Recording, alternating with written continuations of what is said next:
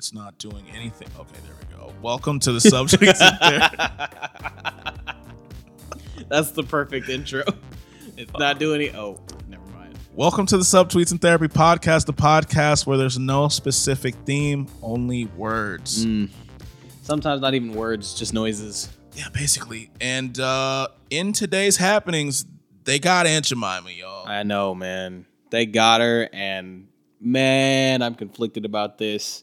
As I love some Aunt Jemima, I have like two bottles in my pantry right now. I uh I don't know what to say about this one. I so here's the thing. The syrup itself is very good. Log Cabin's also very good. Yes. But they're just changing the name and getting rid of the the imagery from it since Yeah. it was like the origins of it is obviously problematic. Right. I mean, to yeah, to say the least, it's probably I kind of linked this. It's not as significant, obviously, but I think it's. I kind of linked this to getting rid of the statues. Okay, yeah, that's fair. That's fair. And like obviously there are other syrups out there that you can get. Like Log I, Cabin. Log cabin. I like Hungry Jack too. Hungry Jack can be pretty good. Is But um, is that the one with the country boy on it? no. Never mind. I don't know I was about to get excited because I've been looking for this syrup for a long time. It has a country boy on it. Hold on, let me See. I think so. I'll be right back. We're just gonna pause this. I'm gonna cut this part. No, it just says Hungry Jack on it. No, I guess I'm wrong. Yeah. I just have this memory as a kid. Fever Dream. Maybe, maybe I'm hallucinating or something, but I remember having this syrup as so I was explaining this to Jace when I was at home Yeah. that normally I don't look at syrup as the reason for the reason I want pancakes, right? I just it's I want pancakes, therefore I need syrup. Right. But this country boy syrup, if I'm not dreaming, made me want pancakes so I could have the syrup. Oh, interesting. I've never heard of the syrup before, but let me know if you find it. Yeah, I I I'm don't know what the name is. Googling country boy boy syrup. syrup, but I don't think that's gonna work. That's gonna bring up some really maybe weird it's not results. a thing, and maybe it's not a thing, and I'm just like tripping. Yeah, You know? yeah. This is fever dream. Anyways, um, what do we want to talk about today? I think we need to do the continuation of the podcast that we posted first. Ah, yeah. Okay. Black Lives Matter Part Two. so we recorded that a week ago, and since then we've had a lot of things that have happened, Yes. Um, good and bad. Mm. Obviously, the protests are still going on. They are a lot more peaceful, as you have not seen anything on the news because the news likes to show the violence. yes, because I know that'll get viewers more than anything else. Um, but other positive things is in Louisville, Kentucky, Mm-hmm. the no knock warrant is not a thing now. Yeah. They're pushing for it to not be a thing federally, Mm-hmm. as the no knock thing is kind of bogus. Yeah, entirely bogus. Yeah. Um, so yeah, I'm I'm looking forward to seeing uh, more states follow suit with something like that. Um, and I'm keeping a really close eye uh, to see what states actually take the plunge with either getting rid of entirely or revamping the idea of uh, qualified immunity. Um, and that kind of like that lends into the the first thing that I want to talk about, which is like how we can more practically address police brutality from a legal standpoint, um, and how we can tackle the issue of police reform. Um, so, like with qualified immunity, basically, if you don't know what that is, it is the standard that a plaintiff, aka a civilian, Right. uh, needs to meet whenever they are suing a government agent, aka a police officer, uh, for a violation of statutory or uh, constitutional rights. Um, but the issue with this is that the verbiage states that um, the plaintiff must be able to clearly demonstrate that the police officer violated these rights um, or violated rights that a reasonable person would know Right. basically so there's a lot of leeway there's a lot of gray area uh, and you know there's a lot of well what exactly is clear and what exactly is a violation and what exactly is reasonable and blah blah blah so um, that law basically gives a lot of protection to police officers um, whenever they are facing consequences for the illegal actions that they've taken. Uh, they can hide behind qualified immunity, and nothing really comes to light as far as like what they did wrong. Right. or you know there isn't really any sort of reparation for the wrong that they did to that person or to that person's family um, so that's something that i think we really need to keep our eyes on and as a country we really need to like push for even more is just getting rid of that or rewording it um, so that police officers don't have as much of a shield uh, when it comes to how they are presented in court True. um, the reason I really think that this is important, though, is because let's say you and I are uh, caught up in a situation in which a police officer has violated one of our rights, and we are attempting to recoup some things that we've lost, whether it's uh, monetarily or you know just in terms of like needing justice in order for us to move forward. Um, once we really boil down to it, and we're in court, it's going to be the word of a police officer Against mine. against mine. And Right. in any place, the word of the officer is always going to be put on top of It's going to carry so much more weight.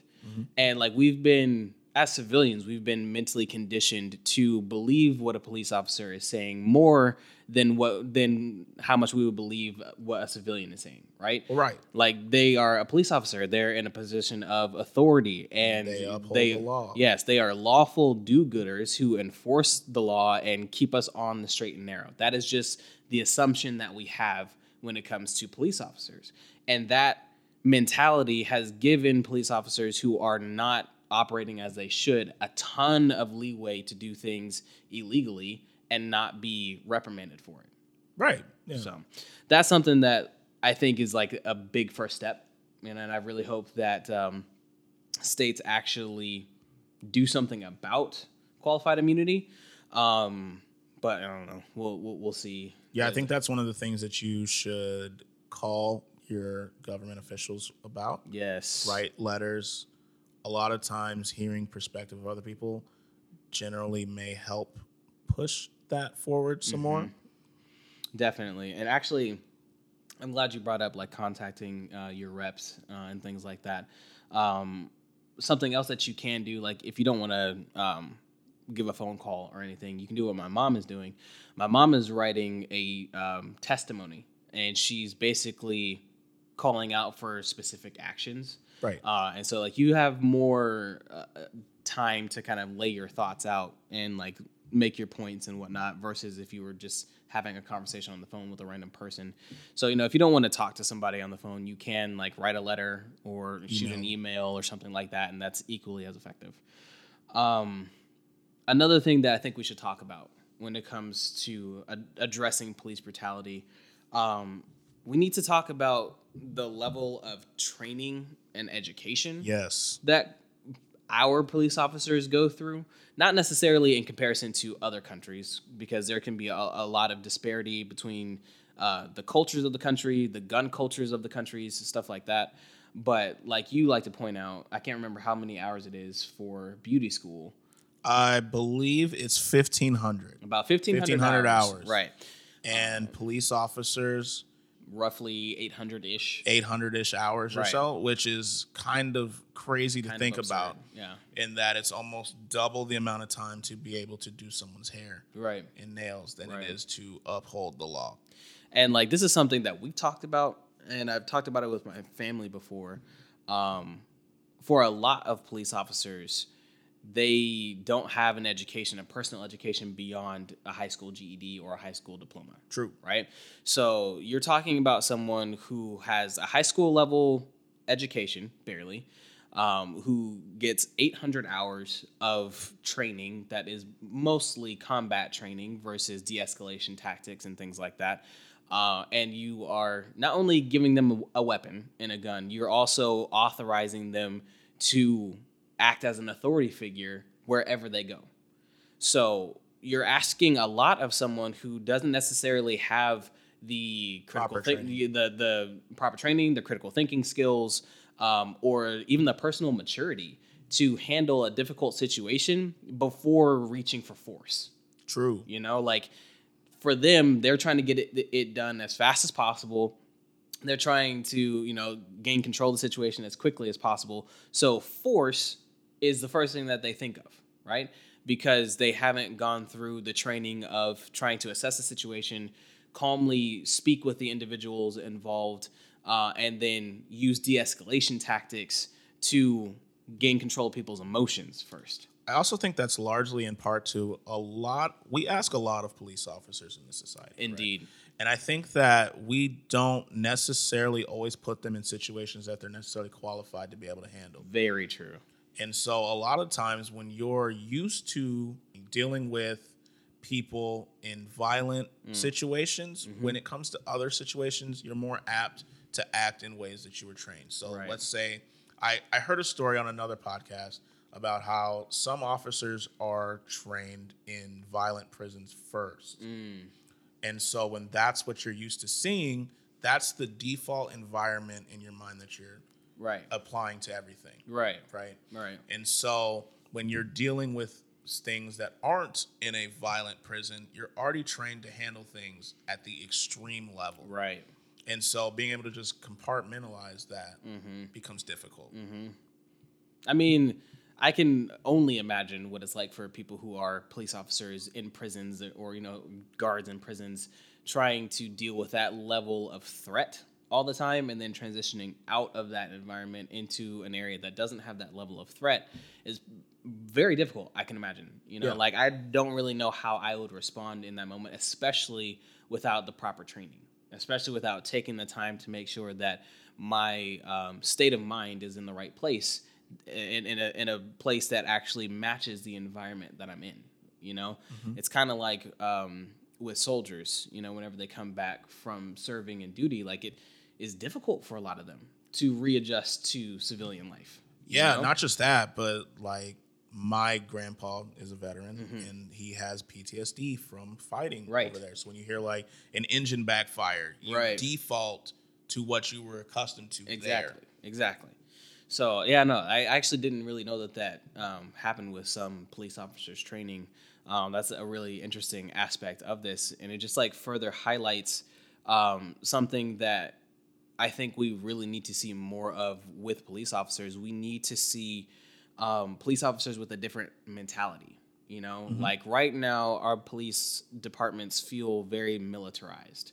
You know, and the interactions between police officers and civilians feels very much like the police officer are is is approaching like an enemy soldier. You Yeah. know, versus approaching a civilian. You know, um, the mentality is just they're not they don't connect the same you know like we're coming from two totally different worlds and that's problematic to me for someone who's supposed to be serving and protecting the community that they're in I think You you, can like a good example of that is if you look at the protests, right? Mm-hmm. You see people coming to protest and a group of officers already showing up in riot gear, right right? Right. And so that kind of helps dictate how this is going to go. right it definitely sets the tone and like i'm not saying that police officers shouldn't protect themselves because Right. obviously there are a lot of crazy people out there and you know they'll sneak into protests and you know they'll they'll incite violence if that's what they want to do so obviously like police officers need to protect themselves but by choosing to show up in riot gear by choosing to tear gas protesters by choosing to use your batons to beat people um, you know you are setting the tone Yeah. that this is going to be a very tense,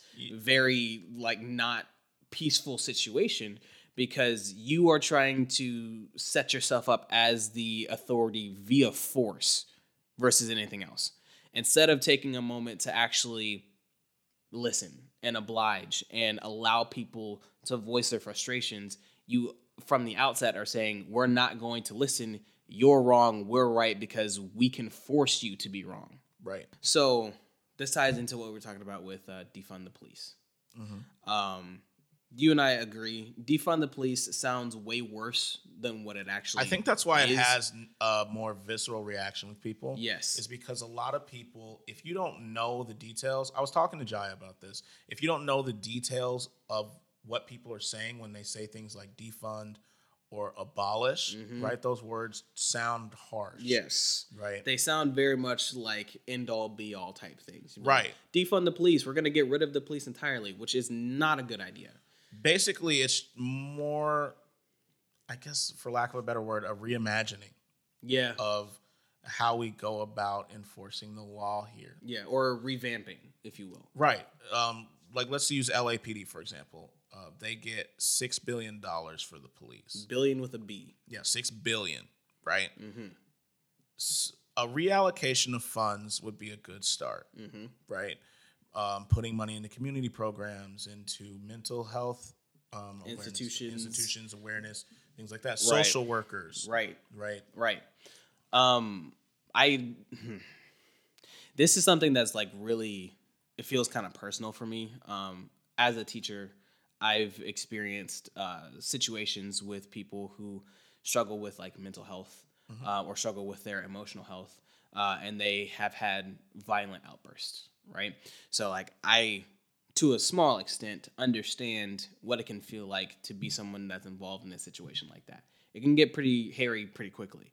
Um, the idea of sending a police officer who has mostly been trained for combat, mostly been trained for violent de escalation, uh, into a situation that is as delicate as helping someone with mental health is the wrong choice in my mind. an example for me would be let's say I had a toothache. Mm. I'm not going to go to a general doctor to go manage my toothache. Right. Because they're not necessarily qualified to do so. They may know a little bit Right. in how to deal with it, but there's someone who's m- far more qualified to deal with said toothache Right. right?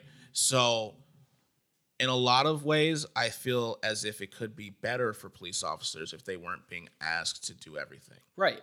There are people such as social workers um, who have the proper training to respond to certain situations better than police officers. And police officers can focus on doing their normal duties, you know, without being asked to do these extra things and deal with situations that they're not trained for, right? Right. Which is why I think it's important that we take a hard look at defunding the police because if we do reallocate some of this money and we um, put some of it towards like funding for emergency workers of all, of different types to respond to different types of situations, we can see a better rate of interactions with law enforcement. Um, but going a couple of steps beyond that, we can even reallocate that money to things like um, better social housing repairs. Just in the community as a whole. Yes, in the community as a whole, um, or funding schools for better um, nutritious lunches, or for more supplies, or for better paid teachers. And the reason After-school programs, after school programs, like the reason that I want to bring that up is because those things lead to a higher quality of life. And if you have people, even though they're not making a whole bunch of money in whatever community that they're in, if that community is receiving assistance at a consistent rate and their quality of life goes up, their desire and need to commit certain crimes goes down because they're having certain needs met, you know, and they don't have to go outside of the law or, you know, into the gray area of the law in order to meet some of those needs. right? Correct. you can get kids better education you can get them into more after school programs which helps parents so that they can go to work without having to worry about when they're going to get off uh, so their kids aren't just hanging out in the streets and stuff like that um, those kids can get be- uh, better fed at lunch so that they feel physically better and that will help them perform better in school which will help their emotional health it's all It all kind of tied ties together. together. yes it's all tied together and obviously that sounds very you know like Utopia. yes, utopia type, but it can work. It will happen in baby steps, Yeah, it's not going to be something that's just overnight. right? But it can work. Kind of like in Minneapolis, they have the city council voted to terminate the current role of the police. Right. And so what a lot of people will assume is that there are no police officers anymore. Right. When that is not Mm-hmm. what's happening here. It is, and I keep using this word just because it's the best word that I can think of, but it is a revamping of how police officers police. And it leads to something that I think is super important, which is the demilitarization of police departments in general. Right now, like you said, the uh, uh, LAPD they have a six billion dollar budget, right? there is no way in the world that they're going to be able to spend all of that money on necessary policing things without having a large excess. Right. And so obviously that excess has to be used in some sort of way. They have to use that money. So they gravitate towards tanks and uh, higher grade weapons and higher grade riot gear and things like that. And it just, it's sending the wrong message, in my opinion. I agree. I You agree. know? I just don't really see cases in which I feel like a tank is necessary in Right. the.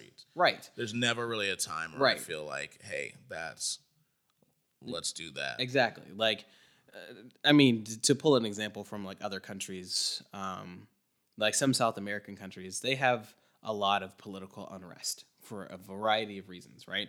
So things are, they've gotten so bad that like things are just violent, generally speaking, down there. So you know the police are using things like tanks and military military grade weapons and whatnot because that's how bad things have gotten, right? in America it's not really at that level. And I don't think that we need to give the police a reason for it to become something that is at that level. True. Plus, I feel in a lot of black communities, they're over policed. Mm-hmm. Right. Also, And- side note, I'm really ignorant when it comes to like South American politics. So I don't mean to like generalize South American politics or South American countries. That's just an example of something that like I have seen and read about before. So sorry, just want to get that out there. I just feel uh, it's not even really a feeling. It's more of a fact that a lot of black communities are over policed, Mm. which is partially the role to play in mass incarceration and things like that. Mm. And so by just decreasing their role in Mm-hmm. having to deal with everything, mental health checks, stuff like that, I feel like it helps the community overall. Mm-hmm. It's less stressful for police officers overall to have to do a mental health check when you're not res- necessarily aware of what you should be doing, how to handle it, and stuff Mm-hmm. like that. No, you are one thousand percent right about that, and I really like the way that you are, um, the way that you're putting it, because we are asking a lot of police officers. You know, like they are asked to do a lot of things, and by taking some of those things off their plate, you know, it will help them to do their job at a at a higher level because they have less things that they're being asked to do. So I know I, I really like the way that you put that, and I like that idea. Um, so let's see what happens. you know. Yeah, I just kind of think the system as a whole and how we go about justice in this country Yeah. needs to be rethought. Yeah. Whether I agree. it's policing, prison reforms, in which maybe think about, for me, with prisons, I think we mostly focus on isolation Mm-hmm. rather than reforming, Right. rehabilitation. Right. Um, in certain cases, there's some cases where they should absolutely be isolated. Yes. Right. Yes. I'm I'm more talking about nonviolent Yes. Nonviolent crimes. because what happens is by isolating, you often put them in an environment where they're going to Spiral. spiral and have no other choice but to worsen to survive. And then when they get out, because of how we look at felons Right. in our country, Mm-hmm. it makes it more likely that you're able to be a repeat. Yes. A Offender. repeat offender. Uh, this is something that um, I've been really passionate about since college. Uh, I was really passionate about it in college. Um, the concept of recidivism, uh, which is basically when someone is incarcerated and then they get out and then for whatever reason they go back in, right? That is a part of the recidivism rate that a lot of prisons have. Um, and it's this cycle where someone is in a community that has a low quality of life. In order to cope, they commit a crime. They're caught, um, even if it's a non-violent crime. They are overly punished because they are in a low-income area that is over-policed, right? Uh, so they go to prison. They have to adjust to prison life, uh, and in a lot of ways, prison life is probably more consistent for them than outside of prison, right? And then they leave the prison and they go back into that same community, and they have less than they had when they were in prison And less opportunities. and less opportunities and they're viewed even as even lower than they were before before they went into prison because now they're a felon It's a lot like um, did you see those clips of when there were mass fires in California? They used prisoners, prisoners right to help put out the fires. right Now, when those prisoners were released, they couldn't become firemen. Right. because of their felon status, Mm-hmm. right? Whereas if we focused on rehabilitation and reforming behaviors like that, Mm-hmm. that's a really good opportunity to make someone a successful citizen. Yes. It gives them a chance to contribute to society. It gives them that feeling of accomplishment and growth, and it will encourage them to look upwards in terms of like their life tra- trajectory so that they want to do things that are better for them, right?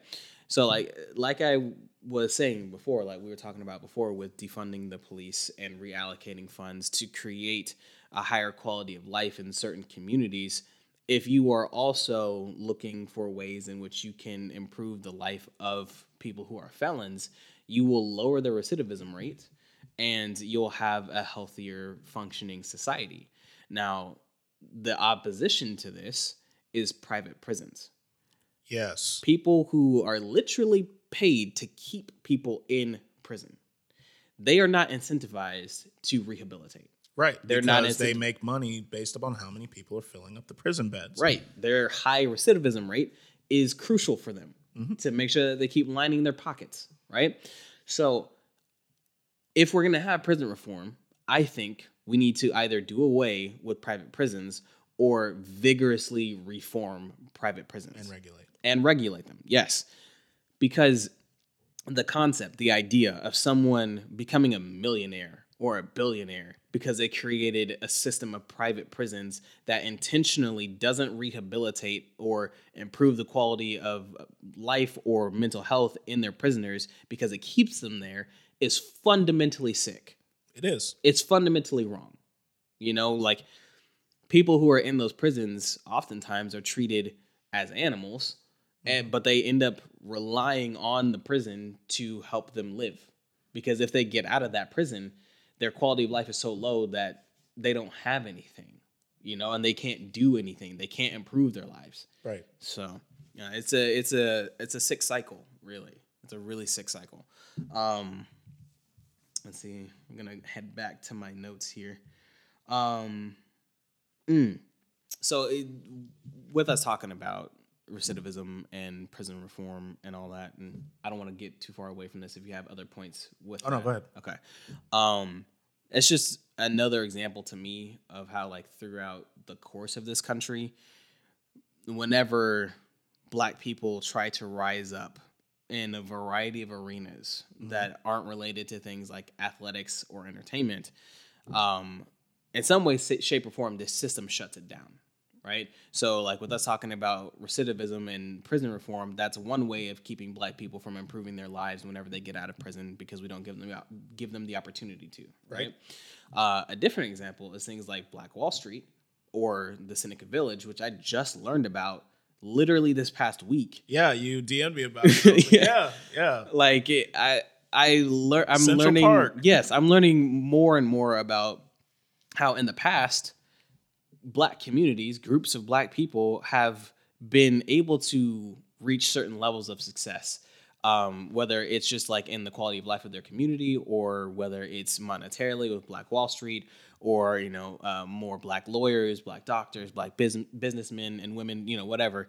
Um, each time it seems that there has been a moment in time in our- of our history of that happening, it's been shut down, whether it's through violence, like with Black Wall Street, or with what was it? With Eminent domain. Eminent domain with Seneca Village. Um,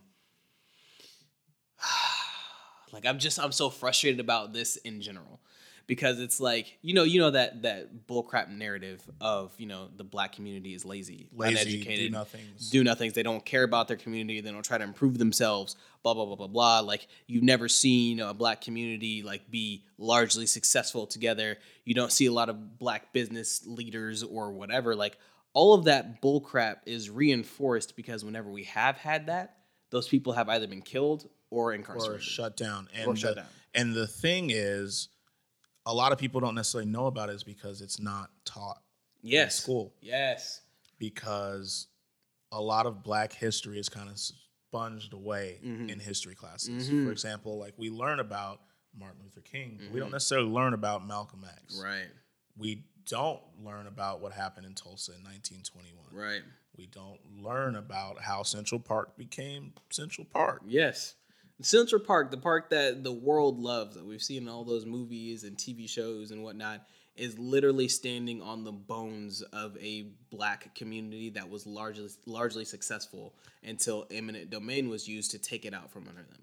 Right. Uh, a lot of what is taught is censored, I would say. So in history, we learn, oh, you know, things weren't so great. They were slaves, and then, uh, you know, does that got abolished, and then civil rights happened, and a man named Martin Luther King Jr. spoke up, and everything was good again. Everything was all dandy, and now everyone's all equal. no one talks. I mean, we hear about sit-ins, right? No one talks about how long those sit-ins were, Right. how many marches there were, Right. how long this struggle was. hmm No one talks about the fact that, you know, well, at least not a lot. They don't talk about the fact that police dogs were set on people, that police officers use horses to run black people down, that they, you know, shot water at them from like firefighter uh, engines. Yeah, and tanks. basically, the water hoses and dogs of yesterday have turned into tear gas and riot police of today.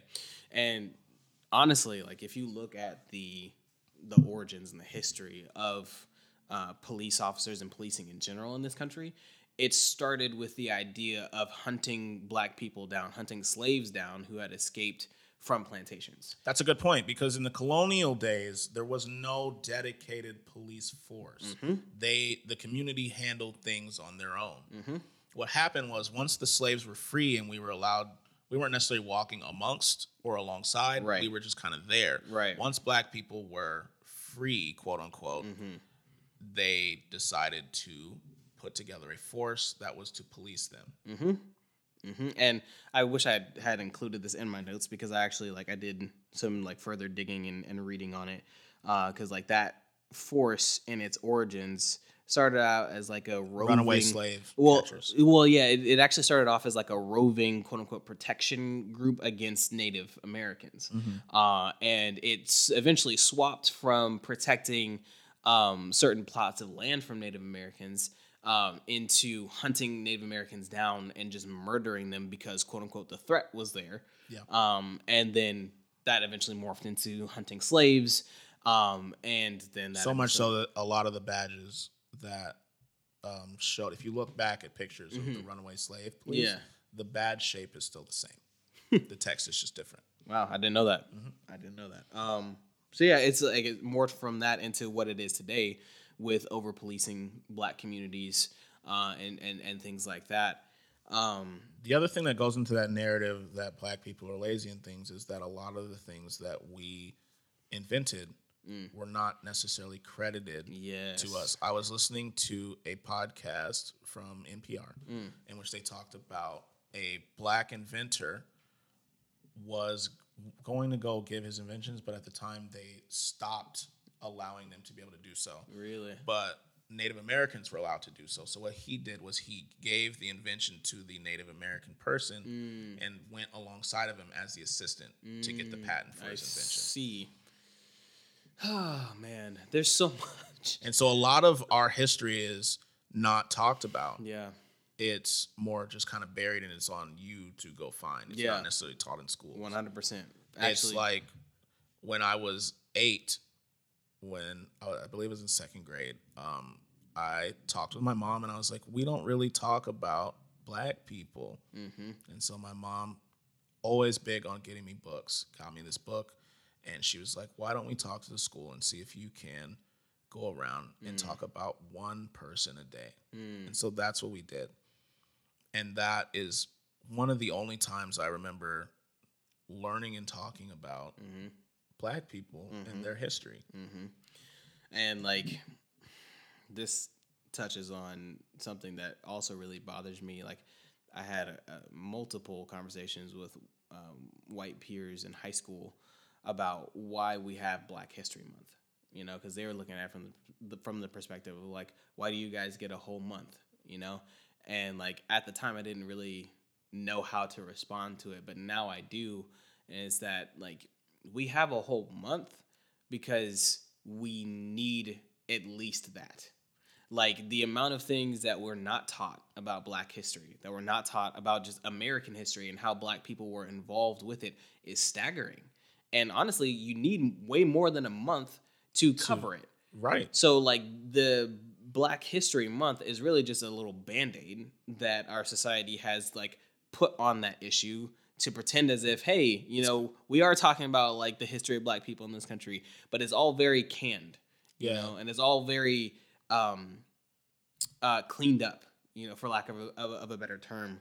Um so you know, it's not like oh we get a whole month. It's oh we need at least this to cover our you know what's because if we don't do that, then you know we're gonna have an even bigger problem on our hands because we won't mention black people at all in this country. Yeah, it's kind of why I have a problem with uh, Black history being an elective Mm. class rather than just ingrained in history. Mm-hmm. Mm-hmm. Uh, and that uh, reminds me of um, I don't know what has been done about this. I haven't looked it up. I probably should have. Um, but I think it was like last year, Texas government, um, the, I think it was TEA actually, um, was going to approve the removal of the word slaves and slavery from our history books, and it was going to change them to indentured servants, as in to completely wipe out the notion that black people were ever slaves in this country ever, which. the fact that that was like happening, like that was the thing It's that was going to happen, and I'm not I- ridiculous. I think it might have happened. I'm not even sure. Is mind boggling to me because now it puts black people in a position of looking like they're liars to everyone else that's in the- growing up alongside them, you know, and like little black kids are talking about how black people used to be slaves and their non-black counterparts are gonna be like, "What are you talking about? You guys weren't slaves. You were indentured servants." which we can be like was that was well after Yeah. serv- slavery was a thing. Well, after, so I don't That know. was more my uh, great grandmother's time. Yes. Yeah. And it's just, I don't know. It highlights to me just how easily the black narrative can be adjusted, shifted, changed, or erased. I mean, a country. great a great way to look a great example of that is the Kaepernick protest. Yeah. right? And Mhm. how it went from one of, hey, stop killing us, please, Mm. to disrespecting the flag, the military, Mhm. stuff like that. hmm Even though I've seen plenty of active um, service members as well as retired service members openly state that they understand that Kaepernick was not protesting them and what they were doing to help keep this country safe. They understood that actually what Kaepernick was doing was something that they went to war to protect. I mean, the The- thing too is he said it, Yeah. right? Like it's not like it was a vague. Right. Let's. In, it's not like we were in an English class trying to find meaning through words. Right. He he specifically said Right. what the cause was. Right. And uh, that whole thing, like, if you are someone who is still at the point where you are offended because Kaepernick was taking a knee during the national anthem and you think that he still has an issue with soldiers, then you are like purposefully remaining ignorant. Plus, especially with what's happening today, it's kind of hard to ignore Yeah. that he said this four years ago. Yeah. like it's been a problem. Yeah. Right? Like, like I was born a month before the LA riots, Mm. which were about the same thing Mm. that we're protesting today. Mm-hmm. the story, a lot of the times, feels like it hasn't changed. Straight up, it feels like it hasn't changed. Sometimes it's not entirely true. You know, we have had good victories, and I don't want to discount that, but it is so important that we take the reins of our narrative and we find as many avenues as possible to get the truth out there and to get it out there at such a volume that it simply cannot be ignored. That's why I think documentaries like 13th on Netflix. Yes. Um, I love Ava DuVernay. yeah. She's when they see us, Mm-hmm. things like that. Roots, Mm-hmm. Whew, roots. Listen, Uh, man, that's an experience. things like that, I think are important because it tells what's actually out there happening or Mm-hmm. happened. Mm-hmm. Mm-hmm. And it's just it's important because so much of our perspective on things, whether it's history or current day, is shaped by the media we consume. Mm-hmm. You know, like so much of how we view police officers when we're little kids is shaped by how they are represented. You know, in movies, TV shows, they are always the lawful do-gooders. They're always the leaders of the group. They're They always solve every case. Yeah, they solve every case. They're always above board. They never do anything that's wrong. There's always a justified reason for shooting somebody. Stuff like that. You know, like shooting someone turns you to it, it turns you into a hero versus someone who shot somebody. Um, like just the, the the way that things are portrayed and the way that we consume media, the rate that we consume it at, and how much of the world we learn from the media that we consume just highlights how important it is for us to use the media in a much more efficient and healthy manner. Like we have got to combat the narratives that have been running rampant in this country ever since the birth of a nation. Which if you guys don't know what the birth of a nation is it is arguably the most racist piece of cinematic film that you could ever come across. Uh, it literally depicted black men as animalistic super strong um, violent entirely prone to evil notion beings that can't think beyond a certain level it depicted um, the Klansmen as white heroes who were protecting white women from the animalistic and overly sexualized black man, right? Yeah. And that narr- narrative has continued on. And I- I'm sorry, go ahead. Oh no, you're good. I think to the point of taking control of our narrative and our story, mm-hmm. I think that's to bring this full circle. Why it's kind of important. Why we take stuff like the portrayal of black women or Aunt Jemima and Miss Buttersworth. and mm, good Ben. Point. that's why we take stuff like that down Good point. because that's portraying like, oh, we were so happy Mm. in the South as slaves. Mm. We had such a good time. That's why stuff like that is important. Yeah, no, that's a really good point. I was definitely about to go off on like another 30 minute rant, so thank you for stopping me with that. Uh, that's something we can talk about in a different episode, I guess. Um, but yeah, just to like last like parting shot here, like the way that black people are portrayed, whether it's in media or in history books or whatever, oftentimes is concocted and it fits a specific agenda and a specific narrative. And if you, as a white person, cannot look inwardly and discover the stereotypes that you believe and uh, have allowed to be reinforced in your mind based off of things that you have watched, then you have a lot of work to do. Straight up. You have a lot of work to do because we aren't what we have been portrayed to be all the time. Yeah, So, very true. there you go. Yeah. Sorry, that was kind of a heavy point. But Oh no, no, no, you're good. You're good. Uh, my parting shot would be. I know that defund and abolish are harsh terms, but know that there's more nuance within this. Um, think of it more as when Rayshard Brooks is asleep in a drive-through, it's calling a social worker or a tow truck. or a tow truck, not a police officer, or you know just splashing some water on them. Or just knock on his window. Yeah, you know, you know simple. that that to me is an example of what abolish the police is